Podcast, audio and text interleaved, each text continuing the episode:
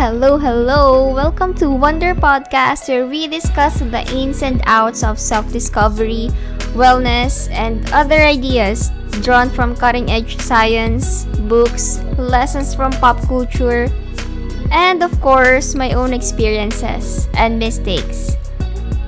I'm your host, Almira Miranda, and I believe that wonder is the beginning of wisdom.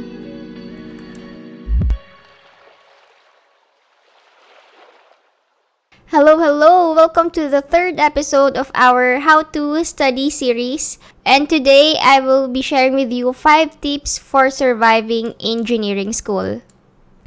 Okay, this topic is all about engineering. For engineering students and sa mga gustong mag-take ng engineering courses. And hello, hello sa mga girls out there who wants to pursue a career in engineering. Hello, baby girls. Kayang-kaya nyo yan. Though, I think marami na rin namang babae ang nasa engineering ngayon. Medyo male-dominated nga lang siya at may time. Pero ngayon nga, oh, parang dami na. Anyway, just in case you did not get the memo, I'm here to tell you that engineering school is tough And I'm sure that if you did your research or if you've asked other engineering students or engineering graduates out there, alam nyo na yung sinasabi nila na kung 200 kayo nung first semester, sa dulo baka 10 na lang kayong natitira sa batch nyo. Kasi mahirap siya. Yun lang. And before anything else, I'd like to introduce myself. I'm an electrical engineering graduate from Mapua University and I belong to the top 10 of our batch. Minsan top 5 ako, minsan top 6, minsan top 7. Depende sa grades that quarter, since quarter sem kami. And I was also one of only two students in our batch na nakagraduate on time. Actually, best friend ko yung isa, so dalawa lang kami nakagraduate on time. So, I think I am quite a credible source naman to tell you these tips na I compiled to help you survive engineering school. First tip, have grit and a growth mindset. Strong mindset is the key talaga dito to survive in engineering school. You have to be mentally tough and you have to be consistent. Kasi actually nakakaubos siya ng self-esteem yung engineering. Kasi may mga times na parang kahit sobrang aral mo na, babagsak ka sa quiz and all. Basta nakakababa, actually ako, marami akong times na nag-aaral naman ako and then babagsak ako sa quiz. So, bumababa yung self-esteem ko sa sarili ko. Bumababa yung kumpiyansa ko na, kaya ko ba talaga? Bakit ba ako nag-engineering? Parang wrong choice to ah. So, yes, to keep on moving forward lang, you have to have a strong mindset and you have to be mentally tough. You have to have grit.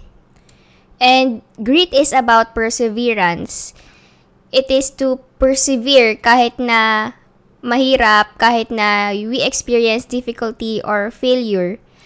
And growth mindset naman, if you have a growth mindset kasi, you believe that your talents and skills can be developed through hard work, good strategies, and with the help of other people. Yung iba kasi, di ba, iniisip na, uy, matalino na kasi talaga yan. Magaling na talaga siya sa math pagkapanganak pa lang. And that's a fixed mindset. Yung iisipin mo na inborn na sa kanya yon and ikaw hindi, hindi mo na kaya mag-improve. Kaya dapat growth mindset lang kung hindi ka magaling sa math. Mag-practice ka. Kasi actually, di, di rin naman ako ganun kagaling sa math. Pero masipag ako and I believed in this na through hard work, through working smart, and kapag you ask for help, then if hindi mo na talaga kaya, you can really improve. And most of all, kailangan lang talaga consistent ka kahit anong mangyari.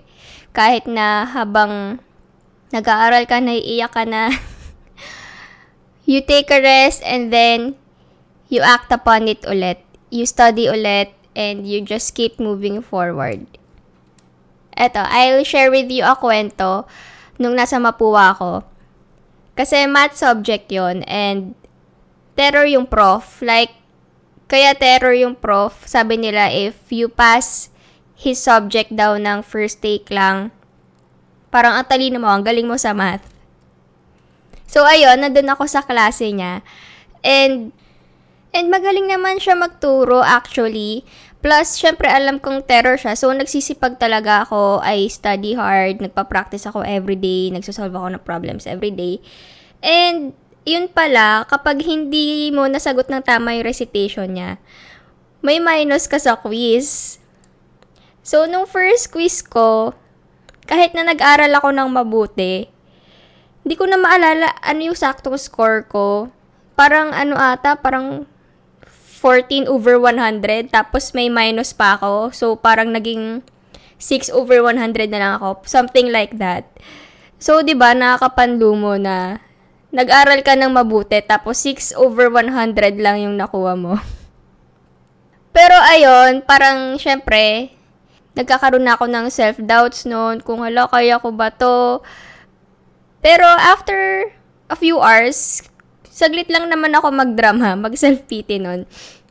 Naisip ko na hindi pwede, hindi pwedeng bumagsak ako. Kasi, halos, ano na yun eh, last math, math subject ko na yun. And napasa ko lahat ng math subject. Hindi ako pwedeng bumagsak. So, I needed a good strategy. Ibig sabihin, hindi nag-work yung strategy ko sa pag-aaral. Dun sa first quiz, so sa second quiz, kailangan bumawi talaga ako. And, tada! Nung second quiz naman, tama yung naaral ko, tama yung strategy ko of learning. So, naka 90 plus ako sa quiz.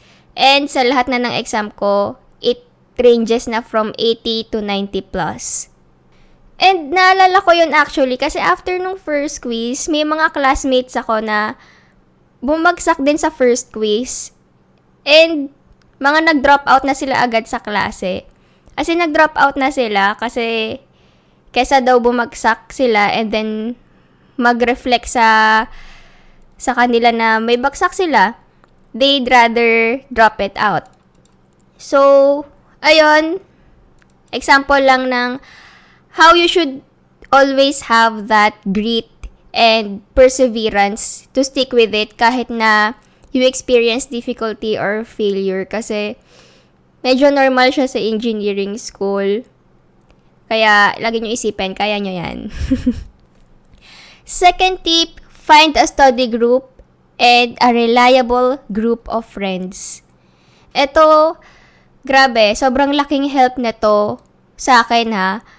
Kasi, no Manisan Island naman talaga, di ba? Di lang din naman kasi sila makakatulong in terms of your academics. Maging emotional support mo rin sila sa engineering school.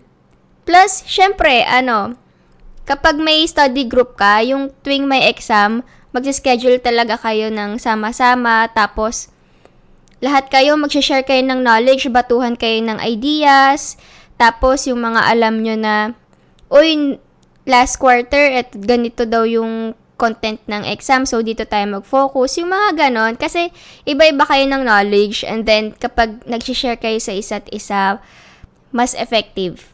Plus, kapag nag-aaral kayo ng sama-sama, pinapractice nyo yung isa't isa, tinuturuan nyo yung isa't isa, I swear, big help to. Sobrang big help. Actually, yung best friend ko, hi kay siya yung naging kasama ko talaga sa buong engineering life ko from math, physics, major subjects, actually hanggang board exams.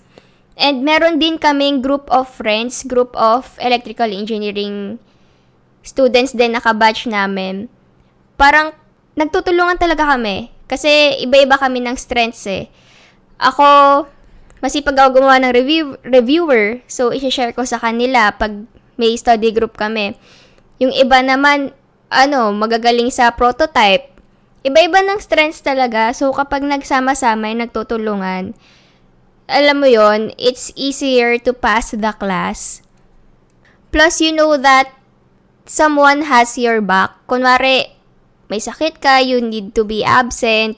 Andun sila to guide you na kung ano ba yung nangyari and ano yung mga na-miss mo. So, yes, second tip yon, find a study group and a reliable group of friends. Third tip, practice, practice, practice. Solve at least 10 problem-solving questions a day. And sabi nga sa quote by Angela Duckworth, as much as talent counts, effort counts twice. Ayun, practice. Practice, practice, practice. Kasi ang engineering, as most of you know, di ba ang image niya dapat magaling ka sa math. Kasi found, magiging foundation mo yung math as you go through the subjects, math, physics, chemistry, yung major subjects mo na engineering na talaga. Magiging foundation mo siya. So, kailangan mag-practice ka ng mag-practice.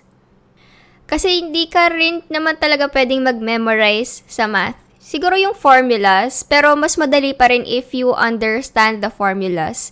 And you would really understand those equations, those formulas, if you practice. And actually, ang study habit ko nun, medyo iba rin siya compared nung high school. Kasi nung high school, more of reading, understanding. Ito, more of practicing and understanding. Plus, medyo pressured talaga sa time. In my case, in our case sa Mapua, since quarter sem, medyo fast-paced talaga sila. So, kailangan mong mag-practice ng mag-practice para makahabol yung utak mo. And kapag exam din kasi, for example, one hour lang yung exam pero ang daming problem-solving items. Actually, lahat problem-solving. So, you have to manage your time habang nag exam And hindi naman pwedeng habang exam, dun mo lang minamanage yung time mo. So, habang nagre-review ka, while you practice, inoorasan mo na rin yung sarili mo, gaano katagal mo kaya mag-solve ng math problem na to, kapag ganito kahirap, gaano katagal yung process mo to solve it.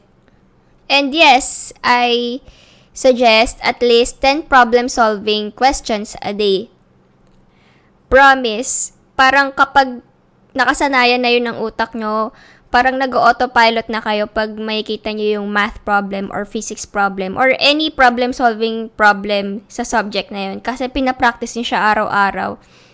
Tapos, kakapractice nyo rin, hindi nyo namamalayan. Ay, kaya, kaya mo na palang i-derive yung formula.